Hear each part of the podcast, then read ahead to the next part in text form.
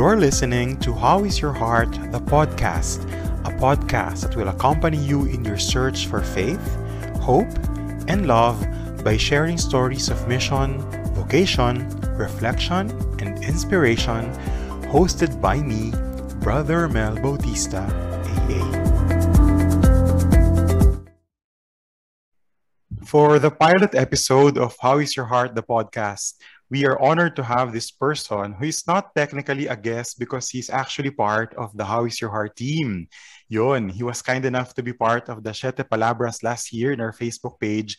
And of course, he hosted with me the groundbreaking Bukasyon at Bakasyon, our online show last year on Facebook, which, mind you, you can also find here on Spotify. We'll get to know him even more later, but to give a little background, our guest is a young and vibrant Catholic priest ordained just months ago. So honeymoon period pa siya. Tingnan natin mamaya. We will ask him.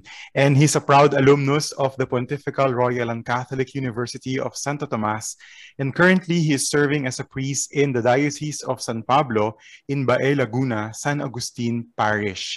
On top of it, he is known for being the convener of what we call as a Silver Lining Project, something that we will explain further later in our episode. So wag na po nating patagalin pa on How is Your Heart, the podcast, Reverend Father Dale Dakila. Hello, Father Dale. Hello, Brother Romel. Long time no. Long time. No. Yan. So, sa bagong, dahil ikaw ang pilot episode ng podcast na ito, ang lagi kong itatanong muna sa guest ng bawat episode ay, yun nga, yung title din, How is Your Heart, Father Dale? How is your heart? Mm, kamusta uh, ang puso mo? Parang sagutin na mm. uh, mas niraramdam ko ngayon yung pagmamahal. Lalo. Wow! Na binibigay sa akin. Oo. Uh, parang nasa, sabi mo nga nasa honeymoon stage, quote-unquote, no, ng priesthood. So, oh. para, ngayon mas ramdam ko yung, mas ramdam ko ngayon yung pagtanggap ng pagmamahal. Which is, I think, understandable uh, this stage ng aking uh, first few months, no, uh, being a priest. So yun, Dale, kailan ka ulit, kasi, kailan ka ulit, yeah, yeah, yeah. kailan ulit ako? Kailan ka na-ordain as priest? Remind May, us. Se- May 17. May so, 17. Four months. Yun. So tama ba yung as- assumption ko na nasa honeymoon period pa? Wala pa yung parang, ano, sobrang, yun, alam mo yun, yung bigat ng ano ng pagpapare. Nandun ka pa sa honeymoon period na parang everything is uh, smooth sailing. Nasa ganun kang stage ngayon.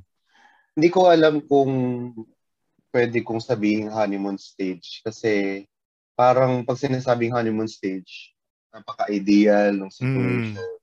pero hindi ko hindi ako familiar sa uh, feeling na yon kasi nga alam mo naman Romel na uh, yung pagiging clerico ay nag-start na pandemic na. So, deacon ako. Uh, malap, uh, mag-celebrate kami ng one year as deacon, September 15. Pero pandemic na yon and then inordain kami as priest May 17. Pandemic pa din. Mm-hmm. So, in terms of um, yung iba siguro yung iba yung situation, iba yung feeling na yon.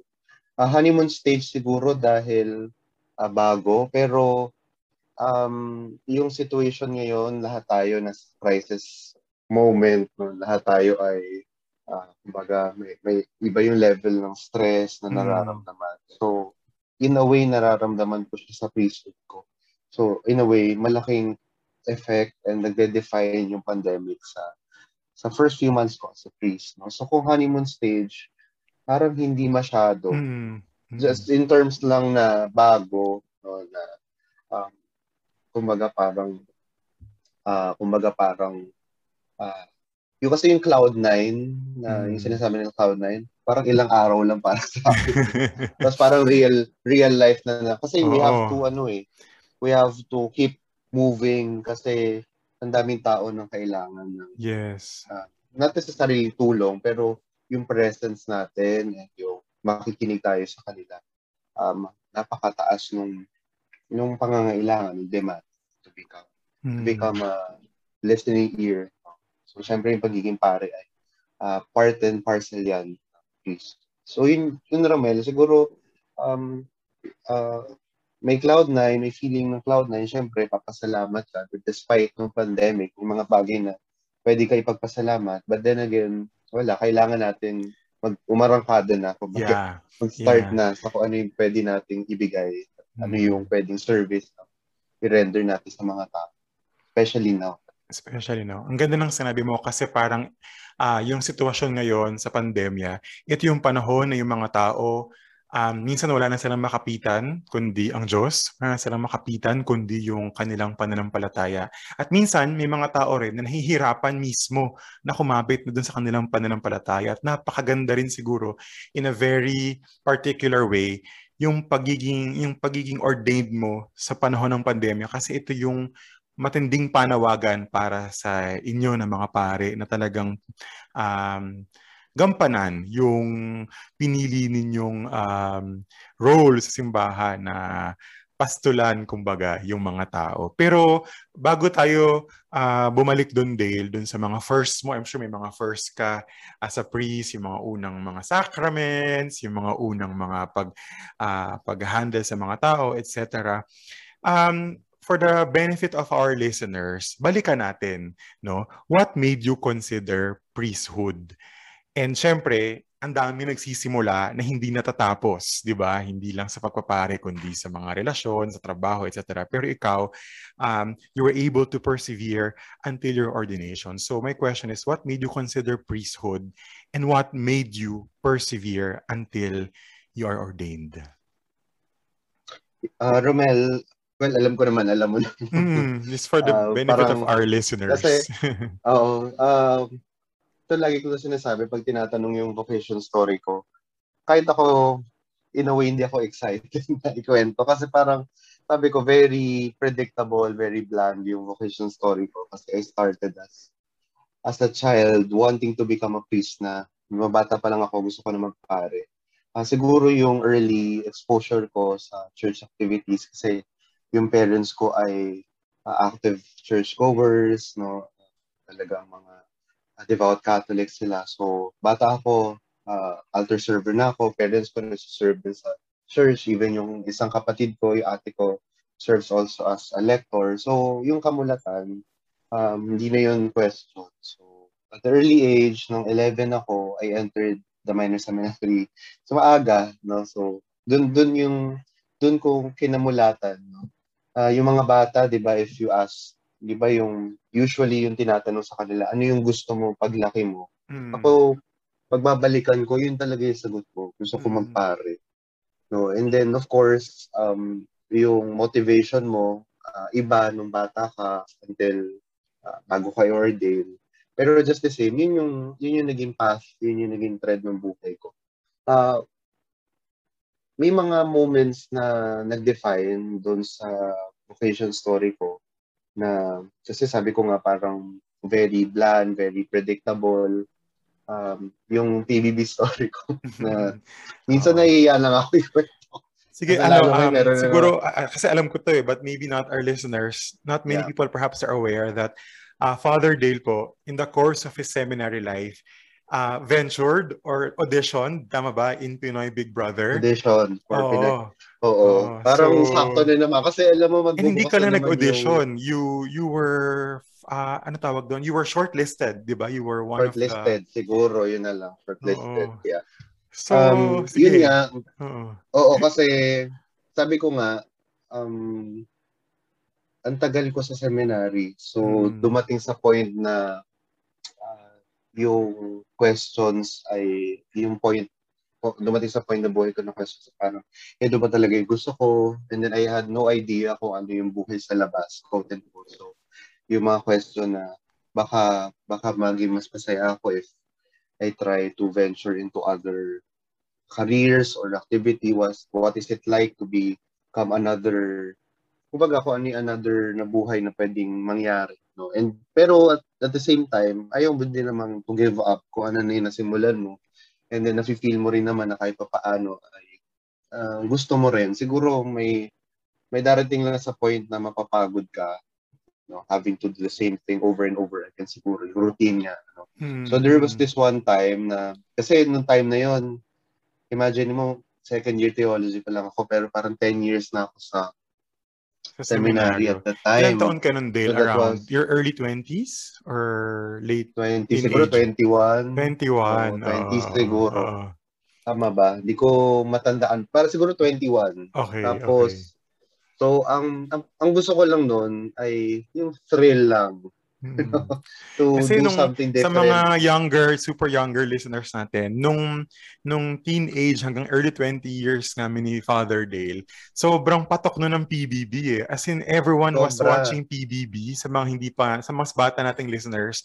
As in, parang pag pumapasok kami sa school, ang topic sa mga break time, ano yung nangyari sa PBB, PBB. kagabi. So talagang Mhm. everyone is really into it. Lalo na yung mga first two, three seasons no ng ng PBB. So, And yun. parang ang sarap i-imagine na mm, ano kaya ako, housemate ako, tapos, di ba yung mga, alam mo yun, before na parang, oo. oo. So, talagang ano, talagang ginawa ko, ah, ewan ko, parang spur of the So, moment lang My na- question is, what if, kasi parang na shortlist ka na eh. Tapos parang meaning to say you would have, you were almost there. And naisip mo ba na kung ma-top 12 ka, mapili ka talaga sa finalist of housemates? Parang you were called, di ba? You were called for to be to be shortlisted. So, ibig sabihin, Hindi, kung matatanggap ano, ka sa, parang-. Ah, sige. Oo, Oh. parang may series siya ng screening tests. Lahat yon Napasa. actually, nakapasa ako. Parang at least siguro five na ano, limang ah, limang process yon So, actually, kinabahan na talaga. Kasi hindi Yeah. ko naman iniisip. I mean, what are the odds na um, matatanggap ka? Kasi yung kinukwento ko sa'yo, uh, a total of, yung pagstay ko doon was a total of 30 hours. No? Ngayon nga kung babalikan ko, parang ah, nagawa ko yun. I mean, Oo. na, natsaga ako na pumila doon for thir- for more than three days na I mean, yung Friday, Friday yun na-start eh. Friday evening, Sun- Sunday na ako yata natapos. So, iba din talaga yung pangangailangan. yung iba yung, ah, iba yung, si, yung may nahanap ng adventure. Siguro, um, pinibigay sa akin thrill, pero nung, nung nakaka, nakakapasa na ako, unti-unti, sabi ko parang, oh my God, parang challenge to. Kinakabahan na ako. eh, Kasi Nakabahan what, ka na. nandun yung mga what, nandun yung mga Oo. what ifs eh. No, nandun na yung mga what ifs, no, paano nga kung talagang um, talaga matanggap or kasi it, it, it could possibly change my life. So, n- nandun, nandun yung questions, mga what if. Pero hindi na ako masyado nag-dwell nun kasi hindi naman, hindi naman din siya natuloy eventually. Wait lang, hindi siya natuloy dahil hindi ka na tumuloy or hindi na sila ano tumawag. Ikaw na at ikaw na yung Hindi. or ikaw na yung nag-back out. Hindi ko na na-entertain yun eh. Tapos Oo. at the time, ah, humingi rin ako ng parang, sabihin na natin, humingi ako ng ibang sign. Ng sign. mm. count na to counter man kung ano. Nanalo na ako nun sa ano sa student council Student council. oo. for the theology uh, department. as president. I I had as president Oh. so I had something na yung mabubuhos ko talaga yung time ko and effort. Tapos gusto ko rin naman yung um, yung ginagawa natin sa student council. So, parang na, na-refocus ako kumbaga. And then after noon, um, parang naging eureka moment lang na, oo nga no, kasi a year, exactly a year after, yung nakapag nakapag-serve ako kay Pope, Pope Francis, Francis, 2015. uh, 2015. Pero Mm. nung a year before, no 2014 January, that was the same date na na-audition ako sa Pinoy Big Brother. So parang, para sa akin, ewan ko ah, para sa akin, di ba mahilig naman tayo sa ganun? Yung Mm. parang pinagko-connect-connect natin yung mga, para sa, oh, parang may gusto sabihin sa akin na, this, ah, kung, I mean, hindi ako makakapag-serve kay Pope, hindi ko mararamdaman yung ganung klase na inspiration kung if Kung I nag-PBB ka. Oo, parang ganun. Oo, no? parang Tapos ganun. parang na, na-feel ko yung ano eh, na-feel ko yung answered prayer talaga dun sa nung time na nag-serve ako kay Pope na nahanap ko, parang napulot ko ulit yung yung motivation and yung yung drive to continue. So, yun yung story nun. Pero alam mo, naka, eh, minsan nahihiya ako or natatawa din ako sa experience. Ano? But anyway, ma- malaking ano siya, malaking eye-opener sa akin. Alam mo, nalaman ko to, Dale, after na ng bukasyon at bakasyon. Hindi ko siya alam. Yung PBB Oo, venture mo. So, na, lately ko na lang din siya nalaman. So, parang I was so surprised and I was delighted to know about this. Kasi parang, I mean, I'm sure um, people are asking kasi parang pag nakikita nila minsan yung buhay mo or yung buhay ng mga taong kumbaga na-achieve talaga yung gusto na from the very beginning, people might tend to think na everything is smooth sailing. Kasi you started the seminary yeah. at 11 years old. Tapos um, dire-diretso from minor seminary then you took philo- philosophy and then theology. Kasi parang uh, from an outsider point of view ang daling isipin ng mga tao na parang ah ganun lang ang buhay ng mga nagseseminaryo at nagpapare na uh, papasok, yeah. mag-aaral, magbabakasyon, mag, magpapastoral, tapos tapos na. With, without them realizing na um, behind those years, mayroon tayong mga pinagdadaanan ng mga pagtatanong, yung mga paano kaya kung subukan ko to, magiging masaya ba ako? And you uh, sharing that will make our listeners realize na pwede, pwede tayong sumubok, magtanong, or di ba magtanong, or um, uh, mag-what if, paano nga kung subukan? And nakakatuwang isipin na sinubukan mo nga at one point in your life na mag-try, mag-venture to to PBB na hindi perhaps iniisip ng maraming tao parang ganon. Kasi si Father Dale ang meron kang image na binigay sa amin noon na you know you're the ideal seminarian. Alam mo ba yun? Oo. parang yun yung Like, image or impression that you were giving us when you were in college. Hmm ako parang na-realize ko in terms of uh, vocational story na yun nga, sinasabi mo na madali kasing no, to make believe na ano mo yun, madali lang or tuloy-tuloy lang. Pero actually, we have to realize na minsan or madalas, yung mga vocational story, uh, lahat yan unique no in in their own way. Tapos, meron yan lahat flavor of rejection, doubts, mm. meron yan flavors ng uh, mga detours, mga bumps, no? And kahit na kahit na parang pare-pareho, if you try to listen to each and every vocation story, iba-iba din talaga. So, mm. maganda makausap mo yung yung tao talaga to to be inspired, yung maki, makilala mo, makita mo no na kahit naman hindi vocation story, kahit yung buhay din ng ibang tao uh, sa, sa appearance or sa external, parang okay. Pero if, if you try to you to listen sa mga success story, hindi siya ano, hindi siya planchado talaga, mm. no. Oftentimes, uh, what makes it beautiful yung yung mga pagkakataon na almost magfe-fail na, almost uh, mag, mag-iiba na ng landas, but then again, may, may mga eye-openers katulad ng sa akin na magsasabi na baka pwede pa, we, we could uh, try a little bit more. Yeah. Tapos yung a little bit more na yon yun yung magbe-bridge sa'yo doon sa kung saan ka talaga pupunta.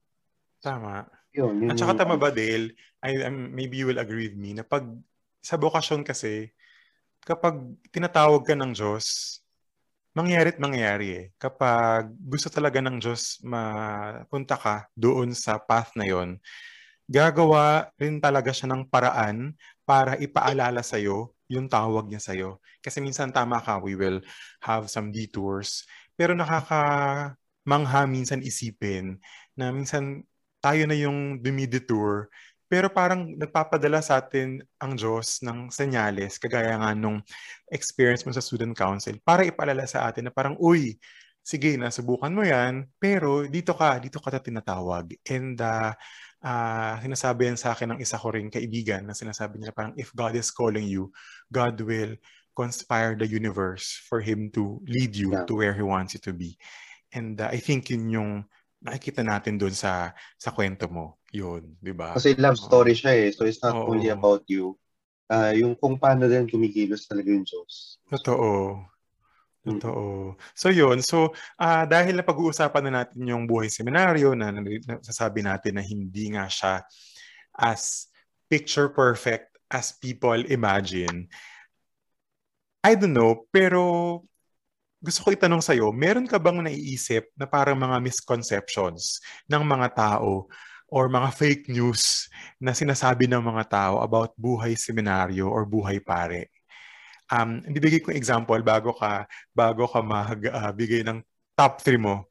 Uh, na misconceptions or fake news about buhay seminary or buhay pare. Meron akong kaibigan na nagtanong sa akin kung pwede ba tayong tumawa sa seminaryo or sa religious community. Tapos parang sabi ko, really? You really think na hindi kami tumatawa? Baka sabi ko nga sa kanya, baka kung alam mo lang, baka mas madalas pa kaming tumawa sa'yo. sabi yeah. ganun. Mm-hmm. So yun, meron silang ganun misconception, Dale, na we are always very serious inside.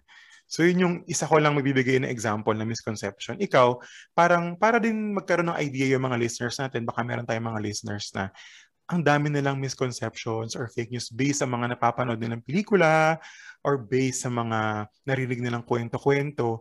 So ano natin, pag-usapan natin yung mga misconceptions na yon. At syempre, once we discuss the misconception, katapat nun, kung ano ba talaga yung totoo? Ano ba talaga yung okay. reality? Go. Sige. Number one, yung sinabi mo na, yun talaga, uh, relate ako dyan na pwede ba tumawa or masyado ba seryoso sa seminaryo.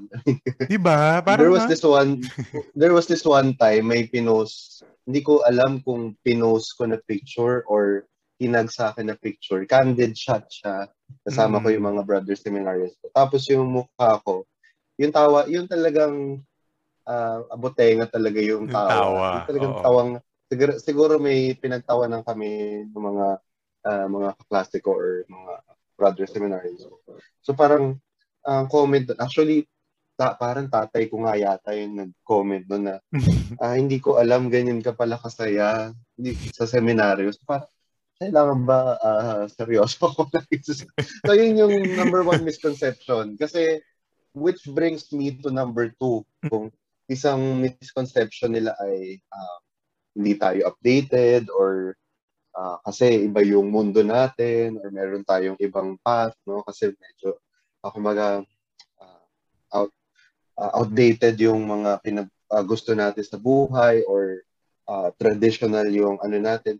Pero if if if we realize no para maging effective ka sa ministry, you have to be in the world. Yes. Uh, mm. it, malaki kasi yung difference ng you are in the world but not of the world. Not of uh, the world. Hindi ka hindi, hindi ka nahihila basta-basta ng makamunduhan pero at the same time um, ginagamit mo yung tools na meron sa mundo para to bring out the message of the gospel. For example, ay ako update, I make sure updated ako sa gusto ng kabataan kasi hindi mo male-level yung sarili mo sa gusto ng kabataan kung uh, hindi ka nanonood ng K-drama, hindi Yun. ka TikTok, no? Mm-hmm. Alam mo sa K-drama, updated ako ngayon yan. Pinapanood ko yung home Ano pinapanood mo, Father Dale?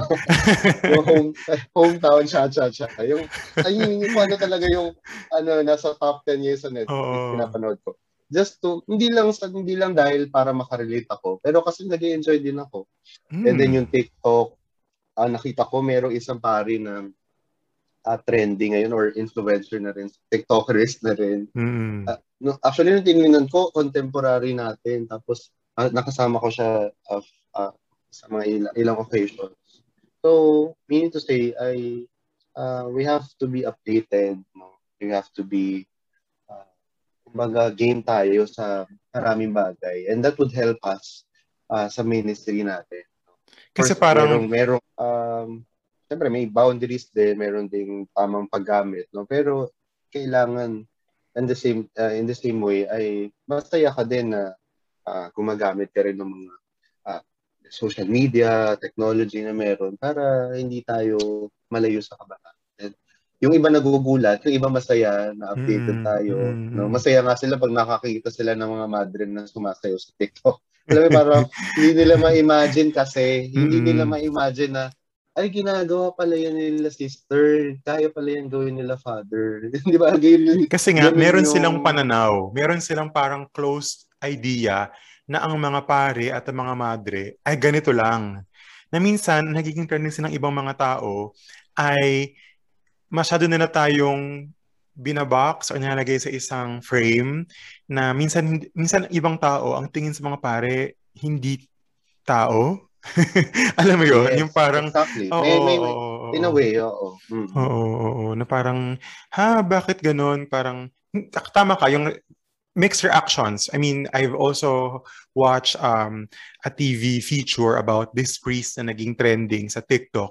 And pinakita doon sa sa TV feature na yon yung different reactions of people. That some appreciated it, some um, didn't really much appreciate it. And yun yung, I think, misconceptions. Bago ka magpunta sa number three, yun nga, na parang uh, people think that we are not updated and we're, we're, we are, you know, uh, secluded from the world. Parang ganun yung idea nila. 'Di ba? Yon. So, sige, tuloy ka pa. Meron ka pang misconception. Yeah. Uh, related yung number three. Related yung number three na uh, misconception ay rigid dapat na dapat uh, yung wala tayong space for uh, consideration parang ganun. Mm. Uh, Siyempre hindi ano, kaya hindi ganun kasi we have to have a space for listening.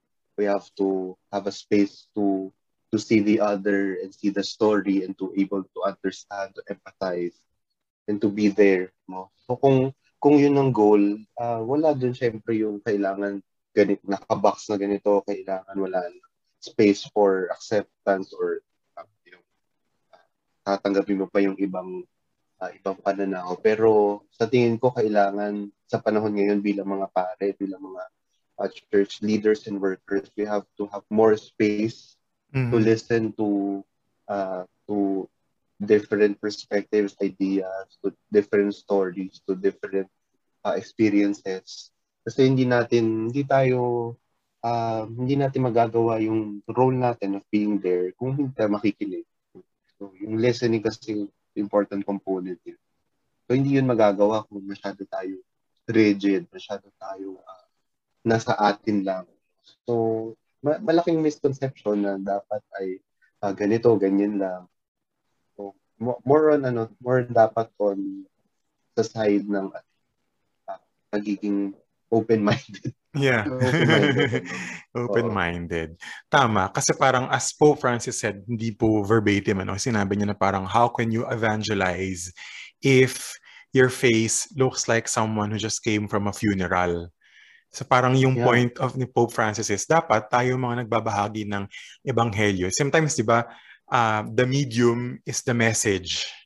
Di ba? So parang minsan, you don't first consider what is being said, sometimes people look first at what uh, the person appears to be. Yon. Kasi parang paano nga naman kapag pinapangaral mo ay pag-asa kung ang ang itsura mo ay parang walang pag-asa. Parang ganon. Yeah. So, syempre, siya, dapat uh, masaya rin tayo. Parang ganon. Tapos, pangalawa, um, yung ano, yung yung sa pagiging rigid kasi I think nanggagaling din yon sa ibang mga misconceptions na meron tayong sigurong iba sigurong tao they were able to to meet a certain priest or a certain religious na na may ganong limited um, personality at nagkaroon agad sila ng conclusion na ah, lahat ganun or dapat ganun sila. Generalize siguro. generalize na. Generalize. Oo, parang ganun. Saka another thing, Romel, uh, Go, siguro, oo no, na pumasok lang sa isip ko no uh, kaya naman tayo nandito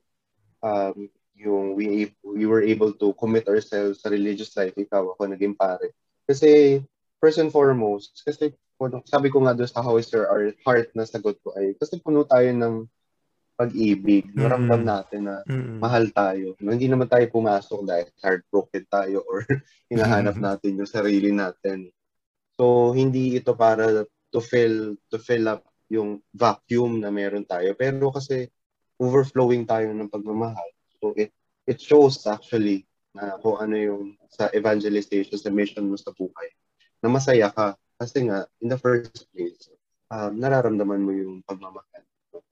So more on ano ka, overflowing, giving ka. Kasi nga, ramdam mo yung pagmamahal.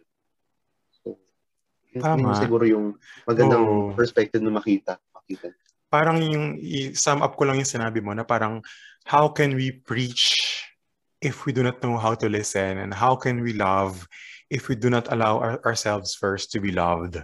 Kasi parang you cannot give what you do not have. So yun, yung pag-ibig na inibabahagi natin, dahil lang din nag-uumapaw yung pag-ibig na natatanggap natin. At yung mga um, minsan na kailangan nating um, mag-preach or you know, yun nga, mag- mag-deliver ng, ng evangelization. Pero dapat nakikinig din tayo kasi we, can, we cannot just deliver without listening. Punta tayo dun, Dale, dun sa listening na highlight mo kanina kasi parang related yun sa next question ko.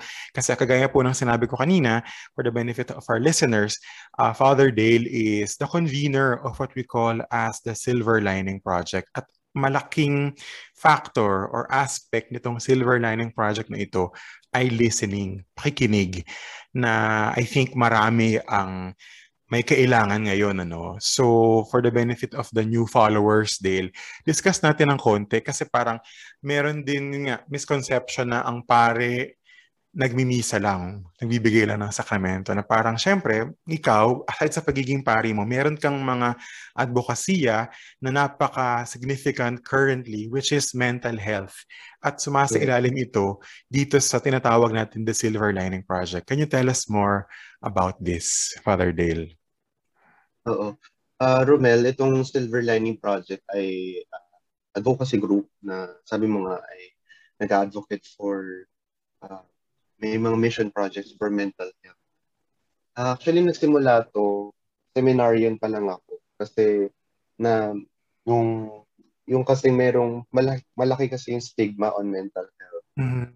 Kapag hihingi ka ng tulong, parang isipin paliw ka na or uh, yung yung mga konting uh, yung mapunta ka sa guidance office ay ano-no sa isang school kasi it would mean na parang merong kang delinquency or merong kang violation sa school. So, lalo natatakot yung mga bata to approach yung uh, guide, uh, guidance counselor. So, meaning to say, wala, wala sa kamalayan, in general, yung capacity natin to ask for help. No? Kasi in in many ways yung family culture natin ay una hindi confrontational. So tapos uh, malaki yung pressure na binibigay no, may mga cases na malaki yung pressure na binibigay sa mga estudyante in terms mm. of academic achievements and performance. So doon nila nabubuhos uh, yung yung value nila sa sarili nila. Kasi uh, hindi naman sila nakakausap ng maayos no no uh, of course hindi natin generalize no? Pero may mga nakakalungkot na cases na since walang uh, validation sa ibang family members no hindi talaga nakakausap hindi na hindi na vent out kung ano yung feelings. So yung yung validation ng bata nalalagay niya doon sa doon sa academic achievement. Kasi doon doon niya nararamdaman na parang mahal siya ng parents niya or parang gano'n uh, example lang ito And then kapag kapag nag-fail doon sa aspeto na yon, since yun yung pinangahawakan niya na uh, doon niya nakikita yung value niya. So pati yung value niya sa sarili niya, uh, bababa, babagsak. No? Mm-hmm. So hindi alam ng bata, meron na pala siyang malaking pinagdaraan. Eh hindi rin alam ng magulang na ganun kabigat yung pinagdaraan. Kasi nga, hindi na-meet halfway. So isa lang yan sa mga maraming example, Romel, na mm-hmm. uh, kung bakit very very passionate ako about sa conversation sa mental health. Kasi uh, very pressing issue ito ngayon. No? Uh, a few days ago, um, nag-send ka sa akin nung podcast din kay yeah. Dr. Randy David. So, mm. pinakinggan ko siya kasi yung guest niya was uh, yung pioneer sa child psychiatry. Doc. Actually, nagulat ako kasi na-validate yung yung point of view ko about mental health. Kasi mm-hmm. una, ang iniisip iniisip ko ay siguro yung iniisip din na karamihan na itong problem ng mental health ay actually ngayon, baka ngayon lang kasi napangalanan. Of course, before, marami din naman nakaka-experience ng depression, anxiety. Pero yung ibang generation na kinagagalawan ng ibang tao ay syempre iba yung uh, iba yung pagharap no in terms of sa mga millennials and then sa Gen Z no pero sinabi ni uh, iba talaga yung situation ngayon kasi as as young as 7 or 10 meron ng suicidal ideation no na imagine 7 years old gusto diba? na magpakamatay Oo. No? Oo, so very alarming siya para sa akin. So lalo ako, kasi itong men, itong Silver Lining Project ay um, yun yung ano, yun yung just to open the conversation. Yun yung simple uh, goal, no, yung starting point namin. Paano siya nagsimula? Kasi ako din, naka-experience din ako ng high levels of anxiety, no? Hmm. Nung seminarian ako. Marami akong questions, marami akong doubts, marami akong uh, mga bad experiences na hindi ko rin ma-reconcile sa sarili ko. But, sabi mo nga, uh, Romel, yung vocation story natin ay gumagawa yung Diyos ng paraan para kumilo siya, para maipadaman niya sa iyo na tinatawag rin. Mm. And in that way, naramdaman ko na kumilos ng Diyos kasi may mga pinadala siyang tao sa akin na tumulong sa akin. So may mga tao who were ready to listen to my story. And for some reasons, hanggang ngayon hindi ko masasagot. Paano ako nagkaroon ng bigla ako nagkaroon ng courage no, to ask for help. Kasi it, ma- malaki yung malaki yung wall between yung fear of yung fear na baka hindi ka maintindihan, ma-reject siya, ma-reject siya, ma-reject ka doon sa other side na once na buksan mo yung sarili mo and then you tell your story and maramdaman mo na mapakinggan ka, iba yung, I, I would call it a liberating experience. Doon lang, minsan doon lang nagsisimula yon yung masa, malabas mo lang yung nararamdaman mo. Not necessarily ma, minsan nga hindi mo naiintayin na ano eh, yung unang goal mo is to ask for advice. Pero yung mal, ma, ma, ma-vent out mo lang, malabas mo lang yung nararamdaman mo. Mararamdaman mo parang 50% or even 75% na wala na yung problema mo kasi napakinggan ka. And importante maintindihan natin yan ngayon. Mm.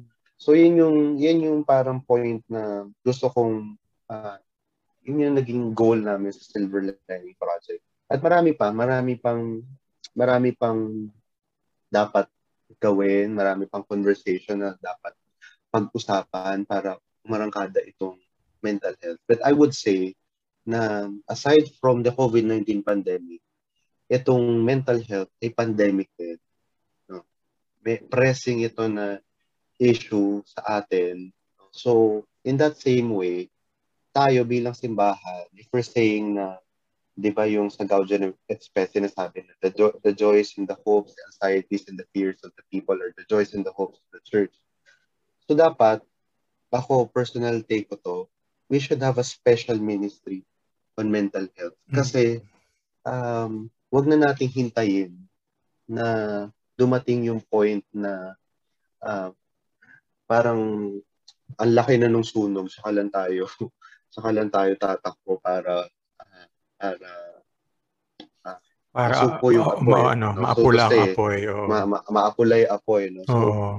kung pwede, preventive tayo. Pero of course, sa totoo lang, hindi na lang talaga preventive ngayon eh. Uh, malaki na talaga. Alam mo, Romel, um, natotoo to ah, few days hmm. ago. Uh, kasi ang goal ko, no, medyo nagpapaka-healthy living tayo na ang goal ko, uh, ah, 10k steps a day. So, yes. tinitin ako siya sa watch ko. Maka 10, nakailang ulit lang ako dun eh. Habang nagte-10k, 10, 10,000 steps ako ha, a few days ago, meron lang ako nakasalubong na isang uh, isang tao, babae. Oh. Tapos nagdarasal lang kasi siya doon sa image ni St. Augustine. So nakasalubong ko lang siya kasi nga palakad-lakad lang. 10K steps ka. Kailangan ma-achieve Oo, yung 10K. Oh. Kailangan ko ma-achieve yung 10K mm-hmm. steps. And then pagkita niya, parang yung pagkakita niya sa mukha ko, parang answered prayer ako. Naglalakad lang naman ako. Sabi niya, pwede bang uh, makausap daw ako? And then, kinusap mm-hmm. ko lang. Tapos, um, imagine yung simple na encounter na iyon.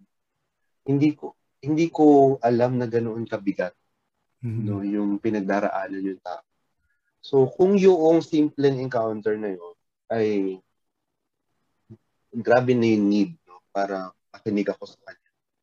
Isa lang siya sa marami, lalo na ngayon sa pandemic. No? Hindi lang bata, hindi matanda, kasi matanda ngayon, hindi makalabas, yung mga bata mm. ngayon lagi naka-online. No, ang dami ngayong mga dum, uh, ang dami ngayong mga uh, umuusbong na mga reality. So, sa tingin ko hindi na ito to consider na baka pwede pero it's uh, malaking pangangailangan itong ministry ng mental health. At kung papaano, kung papaano naging yung social communications ministry, yung SOCO ministry ay naging necessity sa mga parokya dahil biglang nagkaroon ng live streaming. Itong mental health, matagal na to talaga dapat. Mm, tama. So, So yun, Dale, bago ko lang magpatuloy, Eratum, sorry, ni-review ko yung uh, podcast ni uh, Sir Randy David. Ah, okay. Ang pangalan po nung, conver- nung podcast ni Sir Randy David ay Conversations with Randy David. Nasa Spotify po yan.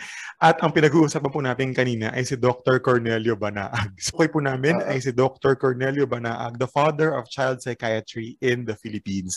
At napakaganda Sabi na niya, Oo. Oo, sabi niya, he has never seen a real- reality like this in his entire career. Kasi ngayon, uh, he would stay up until 9 p.m. just to to yung dam yung yung surge ng Yung mga surge, patients na duma- pumupunta sa kanya. So, yun, yun ang reality siya. Kaya in, Oo. in my own little ways, uh, talagang binubuksan ko yung conversation na yan. Di ba humingi ako sa iyo ng prayers no few Mm. few weeks ago kasi di ko alam ba't ako yung pinili na ah, sa diocese namin nag nag nag conference ako nag-talk ako sa mga, mga sa kaparian pati kay Bishop. So, syempre kinakabahan ako no. Pero actually yung kaba na ramdam ko kasi ah, yung kaba na alam ko kasi na meron akong dapat sabihin. Yun yung level ng kaba ko eh kasi alam ko na alam ko na kung ano yung path nung dun to kasi pagbasa ko pa lang nung letter the topic was about listening eh. So sabi ko, iba si Lord kasi alam ko na Galing. ito na Mm. yung ginawa niya opportunity para sa akin. Kasi what would be another opportunity for me to say kung ano yung ah, special ministry ko sa mga pari na kasama ko.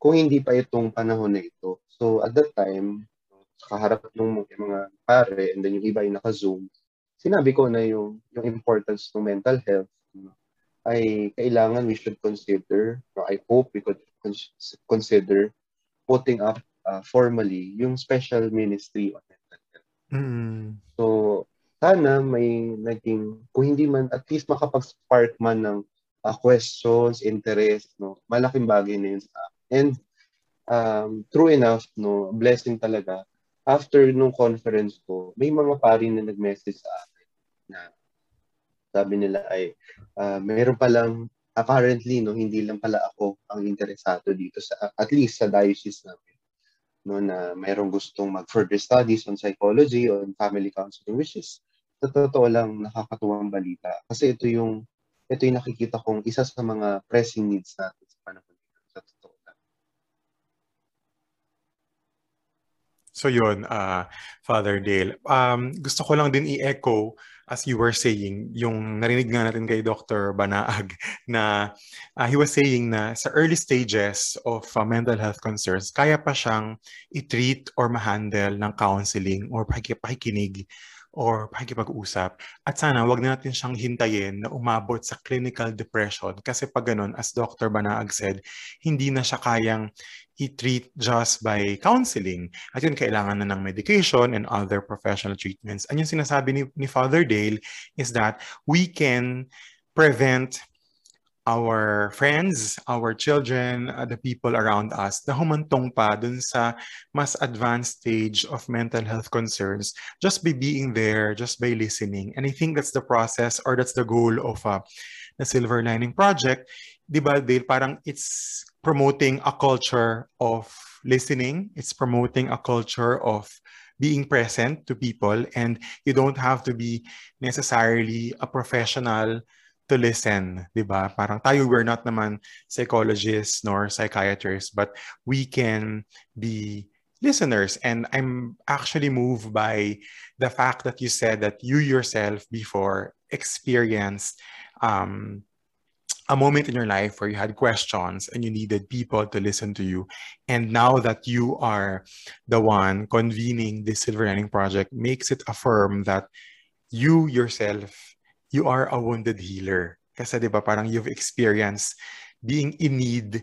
And so now the fact that you are present and available to listen to people, you are you are you are there. You are we can be we can be sources of healing to people without us knowing it. Parang ganun. And especially now that it's pandemic, sobrang pressing ng concern na ito because it's really um, a huge tendency for people to to be in that situation. And salamat sa iyo, Dale, at sa mga kasama ng Silver Lining Project. Kasi before, siguro years ago, this, as you were saying, this was unheard of. This was even considered a taboo.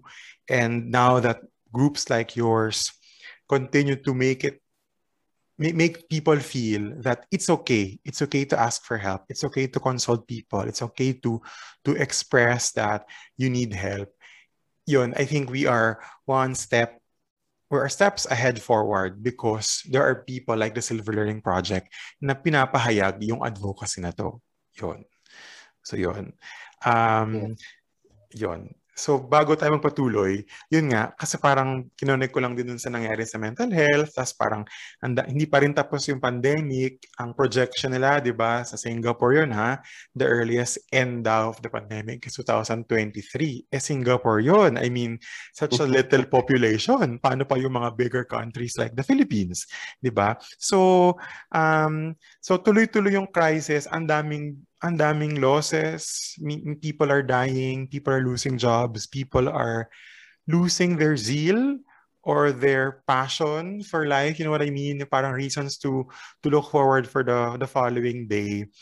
Um, in a very actually every day, mm, every day it gets worse. It gets worse.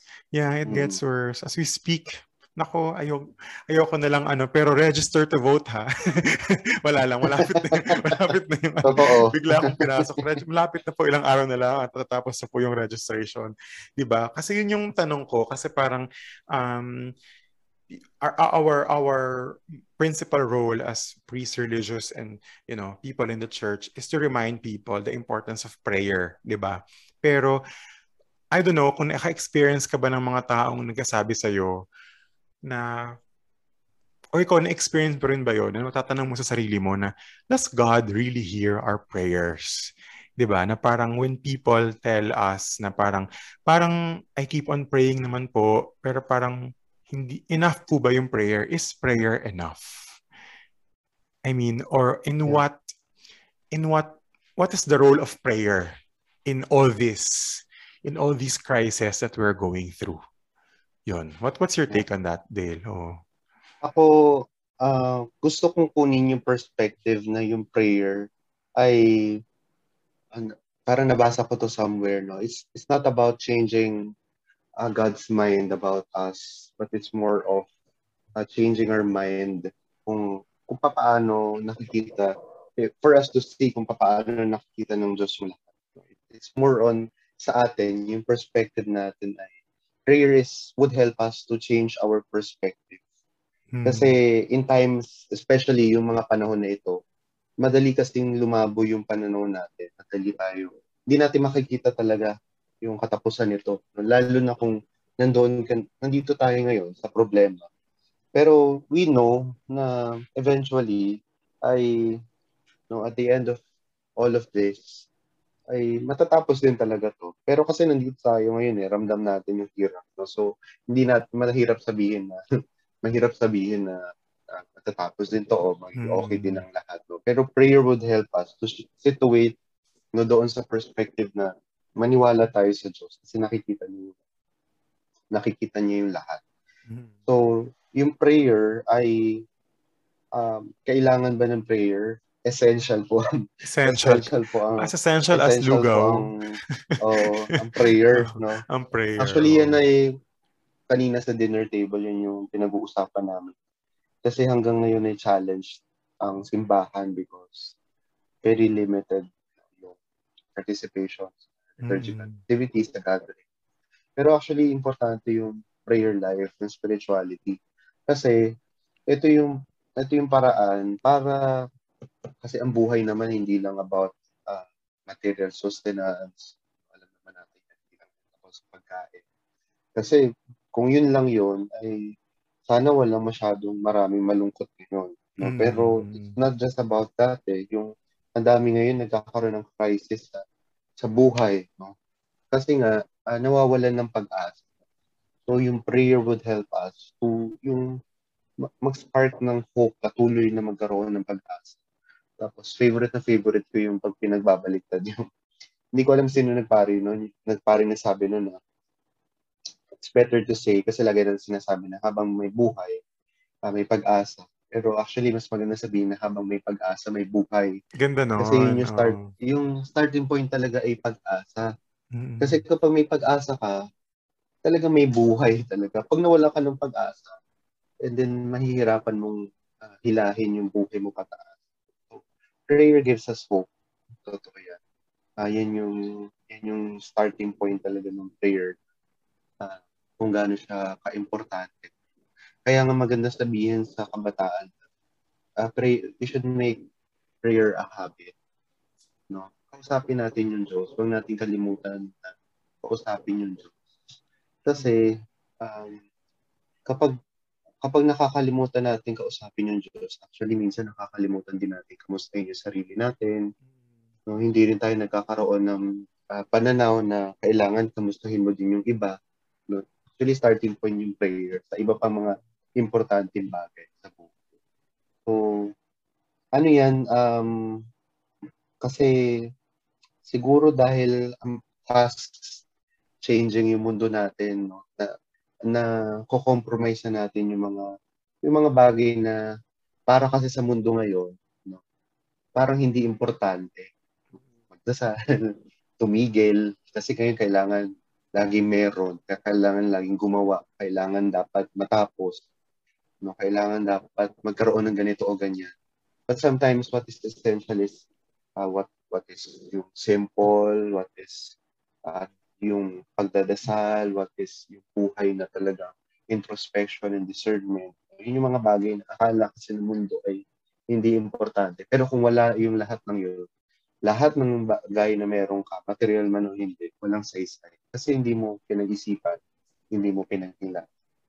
So, Tama. ang big yung big challenge ng pandemic talaga ay nung mental health pandemic, if I would say, ay yung yung we do not stop to to be silent, we do not stop to pray, we do not stop to think. No, yun yung yun yung siguro isa sa mga malalaking challenges na meron tayo. Yun, tama. Kasi parang kagaya nga napag-aralan natin, napag-aralan namin yun sa EDUC. Feeling ko napag-aralan nyo rin yun, yung si Maslow, yung hierarchy of needs. Diba? Hierarchy of needs. Hierarchy yeah. of needs. So parang nasa ilalim lang yung physiological needs eh, yung food, yung shelter, yung water. And sometimes when people stop there, hindi talaga nila na-achieve kung ano talaga yung mga other primary and essential needs natin. Yung nga yung safety, syempre andun yung belonging, andun yung cognitive, hanggang transcendence. And minsan hindi natin, hindi natin naaabot yung transcendence, yun yung highest need. Kasi nga, doon, I think yun yung na, naibibigay sa atin ng prayer yung highest need at parang meron tayong mga bagay na hindi na ipapaliwanag, meron tayong mga bagay na hindi natin kayang hawakan, pero alam natin nandyan sila at nagbibigay sa atin yun ng pag-asa. Gusto ko idagdag na uh, sa mga tao na nagdududa kung nakikinig ang Diyos, may nagsabi rin sa akin na actually hindi lang tayo basta pinakikinggan ng Diyos, sinasamahan niya pa tayo sa mismong pagdurusa at paghihirap natin. Kasi siya mismo, yes. as um, a person na nag-incarnate sa mundo, naranasan niya rin yung bawat butil ng hirap ng tao mula sa pagsilang niya hanggang sa pagkamatay niya. And that is, I think, very assuring to realize that Christ chose to suffer with us and for us. Di ba, Father Dale? Ang ganda. Yun. Ganda, di ba? Parang, yun nga, kaya rin, kaya ko rin actually, hindi pa rin, parang actually, tagal nang nawala na hindi na active yung How is Your Heart na Facebook page. Tapos parang I've been thinking and thinking and thinking, ano ba, I, I've been wanting to just quit the social media ministry. Pero bumabalik eh. Dahil nga doon sa, yun nga, pangailangan siguro ng mundo kahit pa paano meron makinig, maka, makapakinig nito ng mga sinasabi natin, di ba, sa mga pinagdaraanan nila. Kahit pa paano, makakatulong tayo sa kung ano man yung mga tanong nila, ano man yung mga pinagdaraanan nila. Yun, Dale. Meron ako last question kasi sumasarap na yung pag-uusap natin. And I'm sure hindi lang sa buhay pagpapare, pero ang dami mga kabataan ngayon nawawala ng zest for for their dreams. Kasi parang, will I still dream? with what is happening sa mundo ngayon. Parang ganon. And yun nga, will I still respond to the vocation of priesthood kung ganito yung nangyayari? So with all the challenges that the world and the church faces today, Father Dale, my last question is, why is the priesthood still worth considering? Ayan. Yan yung million dollar question. Pala. Million dollar question, di ba? oh, kasi parang, Uh-oh. I'm sure, I don't know, with, I mean, perhaps with you when you were 11, you didn't perhaps have so much doubts, but maybe the doubts or the questions came along the way. But in my case, yeah. I started kasi late. I mean, I was already working. And before really quitting my job, quitting my, leaving my family and entering the religious life, I would have many, many, many um, doubts and questions. Parang tawag ko nga rin, the urong sulong game, no? Talagang parang yeah. gusto mo na, tapos biglang, wag na lang. Yung parang, tapos gusto mo ulit, tapos parang, teka, parang wag muna. Parang ganon. So, what, what would you tell these young people listening to us right now na parang nag, nagda-doubt na, na wag na lang kasi parang hindi ko ata kaya o parang ang hirap. Yun. Ako siguro if itong pandemic na to, if it would help us, it would help me with anything, ay especially sa vocation ko, sa journey ko na pagpapare. So yung natulungan ako to si kung ano talaga yung ibig sabihin ng buhay natin na tao. Kasi um, parang sab kung masasabi ko talagang nag-strip off siya ng mga uh, accident, yung mga accidents. Mm napaka-philosophical accidents. No? Kumbaga nung um, natanggal ko ano yung mga hindi kailangan. Kasi for example, yung diaconal ko, di ba, um, nalipat ng venue, nagkaroon ng pandemic, mayroong ganito restrictions, uh, hindi lahat ng mga close sa akin o yung mga kakilala sa akin makaka-attend. Tapos ganun din sa pagpapare, sa priest, priestly ordination ko, na uh, malaking bagay na yung magpasalamat ka na at least hindi nagkasakit yung magulang mo, uh, malaking bagay na na um, nakapaglilingkod ka, no? uh, na nandito ka, bibigyan ka ng pagkakataon.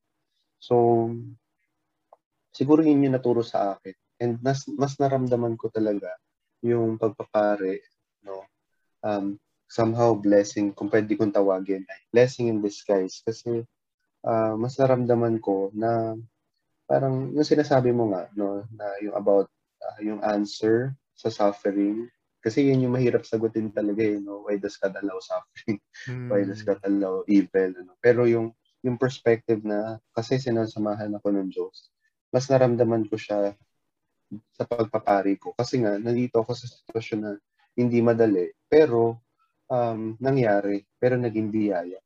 So, uh, malaking aspeto, Romel, siyempre sa mga kabataan ngayon, yung uh, mag-start tayo, kasi mahirap talaga, sa totoo lang, ang hirap talaga ng situation ngayon. Pero uh, malaking blessing yung yung to be grateful sa mga mal- ito yung na-realize ko sa ano eh. Na-realize ko sa pandemic ngayon. Just to be grateful doon sa mga maliliit na bagay. To appreciate, no. Ngayon nga eh, pag ano, dito sa parokya, meron may mga tatlong nagsimba, parang ang laki pa sa salamat. Alam mo yung feeling ngayon. Dati naman parang um, parang langaw nga kumbaga oh, sa event no? yung para kang nilangaw kung kumbaga sa sine parang uh, wala kang kinita. Kumbaga kung flop ka kung oh. pero ngayon you start to realize at you start to be grateful doon sa doon sa bawat tao. Kasi um, kasi wala lang. Kasi dapat may pagpasalamat mo. Pagpasalamat mo na uh, hindi ka nagkakasakit, no, nagagawa mo pa rin yung ministry mo. You know, ako ngayon, um, papasalamat talaga ako kasi uh, exposed ako eh. Kasi hindi mo naman, may mga sacraments pa rin ako na ibinibigay. Like, for example, nag-anointing of the sick pa rin ako mm. sa mga may sakit, no? Tapos, uh, nagbe-blessing pa rin na funeral blessings. No? And ang laking pasalamat ko kasi uh, nakikita mo na uh, um, na yung kailangan nila tapos nabibigay mo yung uh, yung presensya ng Diyos kahit sa ganitong sitwasyon. And at the same time, nagpapasalamat ka kasi hindi ka rin nagkakasakit, hindi rin nako-compromise yung mm. buhay mo. So yung mga ganong maliliit na bagay ay blessing. At saka ano, mas malinaw ngayon kasi dati parang yung mga hindi mo na mababalikan yung mga dumaan kasi nga hindi mo na appreciate. Ngayon yung mga maliliit na bagay, mababalikan mo pa kasi ma-appreciate mo. mo. Oh. Kasi wala ka namang ibang bagay pa na maalala. kasi ang uh, lahat ngayon ay uh, simple talaga, no? Pa- para tayong umuusad ng paunti-unti. Mm-hmm. So, pag tiningnan mo, pag tumingin ka ng patalikod, makikita mo siya na malinaw. Kasi nga, uh, mabagal mo siyang pinagdaan. Pero, at the same time, uh, ang laki din struggle nito sa maraming tao. So, dapat ay uh, with an attitude of gratitude ay yung ano din, the sense din of uh, uh, yung pagtulong din, tapos yung pakikinig din, and yung paglalaban din para para kasi alam mo na alam mo yung statement na alam mo na this could have been better kung ano man lang parang ganoon mm-hmm. so may may ganung part din na hindi tayo natatapos lang no na uh, grateful tayo yes no. Uh, ginagawa natin yung ginagawa natin yung magagawa natin uh, which is tama lang. Pero alam natin na meron pang magagawa. So we have to we have to be uh, also advocates no. Na dapat alam natin na in order for us no na makatulong pa kailangan mag-speak out din tayo sa mga situations na alam natin na magagawan pa na para. So yun, yun, yun yung mga bagay na umiikot ngayon sa isip ko. mga in the past few months no na uh, nagpari ako Ganda, Father Dale. Kasi parang ang napulot ko doon, na pwede nating kapulutan din sa kinuwento ni Dale is that kapag ito talaga yung bukasyon na pinili mo, hindi ka magpo-focus dun sa mga um, surrounding ingredients kung gabaga. Hindi ka nagpo-focus dun sa mga yung mga palamuti. Ibig sabihin, uh, hindi ka nagpare for the wrong reasons. Kasi some people might consider it and think na parang, ah, kasi there's the joy of preaching to many people. Pero kay Father Dale, hindi na yun nakikita, nakikita niya ngayon yung simplicity na kahit may tatlong nakikinig sa kanya, pinagpapasalamat niya yon. So maraming mga nalilimit ang mga tao ngayon because of the pandemic. Pero dahil pinili mo at alam mo kung ano yung core, yung pinaka, pinaka talagang dahilan ng, ng pagbubukasyon at yun nga yung uh, paglilingkod sa Diyos at sa simbahan, hindi mo nakikita yung kawalan dahil nandun pa rin sa puso mo kung ano yung mahalaga. Parang ganun. And uh, yun yung I think dapat nating i-share kasi we should not consider too many um, too many details or questions or surrounding, ang tawag ko nga doon, di ba, yung uh, supporting sentences kasi English teacher. So, minsan doon lang muna tayo dapat sa topic sentence kasi yes. minsan doon tayo agad sa mga other details of it. And ang ganda kasi the pandemic, despite all the difficulties, we, we're not denying the fact that it's very, very, very difficult. But the fact that we're able to to see the goodness of life and the the the generosity of God after all is I think a blessing and yun nga worth considering, 'di ba? So yun. So um alam mo kahit na close na naman tayo Dale at I think lagi naman tayo nag-update sa isa't isa tungkol sa mga buhay-buhay natin. Parang every time I speak to you, meron pa rin akong napupulot. Meron pa rin akong laging parang dala. And I'm sure yung mga listeners natin, marami silang dala mula sa pakikinig na to sa, sa guesting mo. And kagaya dun sa Facebook page ng How is Your Heart, noon, nung, nung super active pa siya, paggabi meron akong final word for tonight. Laging may ganon parang quotation or or Bible verse or whatever na parang na pwede nating ipabaon sa ating mga listeners, Father Dale. And we will end on that light na meron kang pabaon na final word to our listeners. Your final word, Siguro, Father Dale. Yeah. Hmm. Um, ako magandang, ako grateful ako lagi sa mga ganitong opportunities na um, to speak my heart out. Kasi it's not always naman kapag meron ganitong pagkakataon. And uh, kumbaga, kung meron mang um, rewarding. Pero syempre, hindi yun yung eh, goal natin for this one.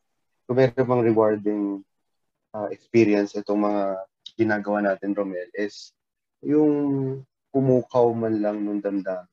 Someone would listen to this podcast and then realize na, ay, meron pala mga tao na uh, nagigets yung pinagdaraanan ko or di lang pala ako mag-isa.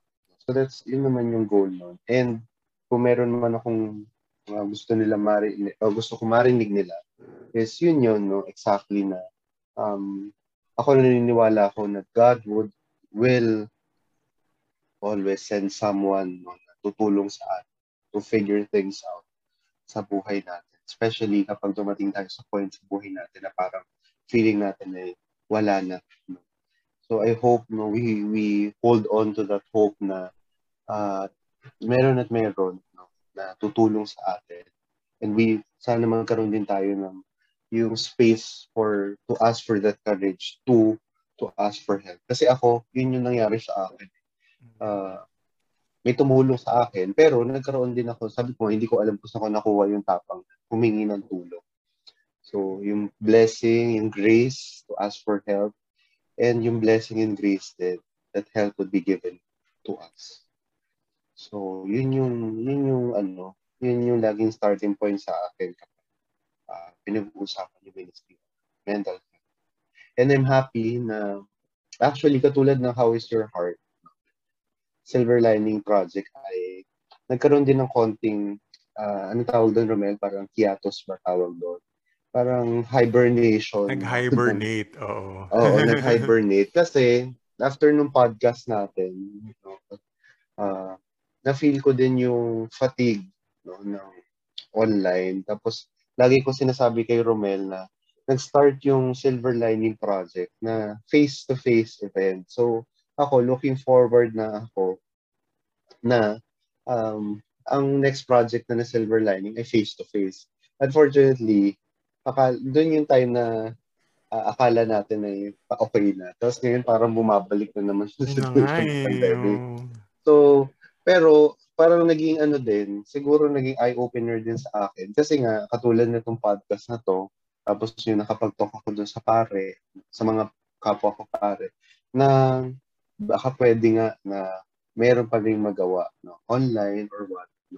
So, in the coming days din, yung Silver Lining Project, yung mental health uh, advocacy natin ay no, ayoko lang masyado pang i-jinx, kumbaga sabi ko jinx. Pero uh, big things are to come for the Silver Lining Project. Actually, ngayon, no, um, sa diocese nga, hindi naman ako, dahil doon sa talk nga nasa Silver Lining, hindi ako, uh, so nabuksan ko lang yung conversation about sa mental health. Pero hindi pa talaga ako formally involved kasi wala pa namang special ministry on mental health. Pero meron ng isang parish yung uh, nag-invite no, sa grupo na ang ganda ng concept, Romel. Kasi, share ko lang, SKM, mm. share ko lang. Um, merong songwriting competition for uh, for the youth, no, yung isang parish. Mm. Pero gustong gusto ko yung concept at very grateful ako na na-invite ako and then yung Silver Lining Group. Kasi ang concept niya ay uh, songwriting competition siya for the summer vacation para yung mga kabataan, meron silang gagawin, no? Para at least, no, to um, kapag kaabalahan nila ngayong pandemic. Pero ang magandang side nitong songwriting competition is uh, may mental health component siya. Galing. So, bago itong competition na ito, may kumustahan. Hmm. So, may training ngayon ng mga uh, mga organizers, no, how do we talk to the youth, no, kumustahan, uh, paano ba yung active listening. Tapos, kasama sila dun sa proseso. So, ibig sabihin, iuwi na titimbangin kung makakatulong ba or hindi. For example, yung the very word na competition, baka mamaya ma-pressure yung mga bata. So, how oh, do they feel about it? yung criteria na padamihan ng likes sa Facebook. So, how do they feel about it? So kasama sila doon sa proseso ngayon ng songwriting competition. So excited ako kasi ngayon ako naka naka-encounter ng songwriting competition na yung mga contestant sila yung gagawa ng kapalaran ng criteria for judging. so which is maganda for me kasi ang focus dito hindi yung price, Mm. hindi yung competition na sino yung first, second, and third. By the way, walang talo dito dapat kasi nga lahat ay mababalidate. No? Mm-mm. So excited ako sa concept. Ginagawa pa siya. Ganding, hindi ang pa alam galing. Kung, Oo. kung paano siya magiging ano. Pero salamat sa Diyos na naisip nila. And it started, blessing kay Lord, doon sa pag-open ng conversation on mental health sa mga bata. And then may pari na nakaisip na, why not magkaroon tayo ng songwriting competition with a mental health quiz? Parang gano'n.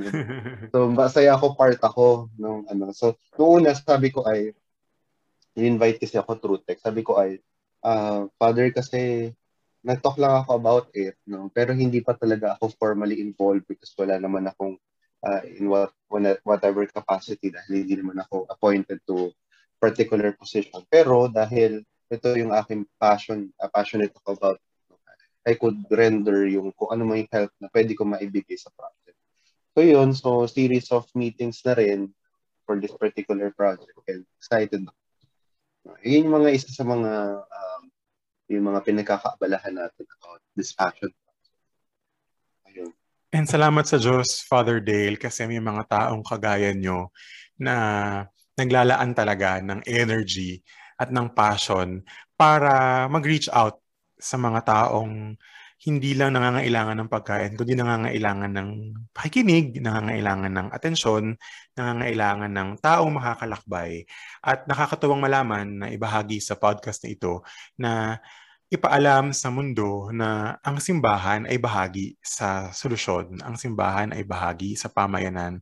Ang simbahan ay isa mismong pamayanan na tumutulong sa mga tao na pangalagaan ng sarili. 'di ba? Good health is not only physical health but also mental health. And maraming salamat sa mga uh, alam mo like you were saying no, ayaw mo lang ma-jigs pero if may mga may mga susunod pang pagkakataon that you need to uh, promote something or to to share something, bukas po ang How is Your Heart na podcast kasi ginugol ko maraming magiging listener. Kailangan nating i-envision maraming magiging listeners ang How is Your Heart the podcast. No? So yes. baka maging avenue mo ulit. Blaming bukas na bukas ang pintuan ng How is Your Heart. Naku, naku, naku, naku naman. Para sa mga na isa ang, ang How is Your Heart, lagi kong gustong isipin, it's also a safe place. It's a safe place for people to express who they are. And that's why in the coming episodes, there will be more guests, iba-iba. Uh, may mga religious, may mga seminarian, meron ding mga lay people, um, mga youth, yan, iba't ibang klaseng tao ang pakikinggan natin dito sa bawat episode ng How is Your Heart. So yun, uh, hindi sapat ang isang oras, Father Dale, sa marami natin oh, pwedeng sabihin. Mm-hmm. So yun, so... Alam ko uh, naman kasi oh, talagang naging co-host tayo ng Bokasyon at Bakasyon. So talagang 'di ba, ang dami nating episodes na talaga ang haba.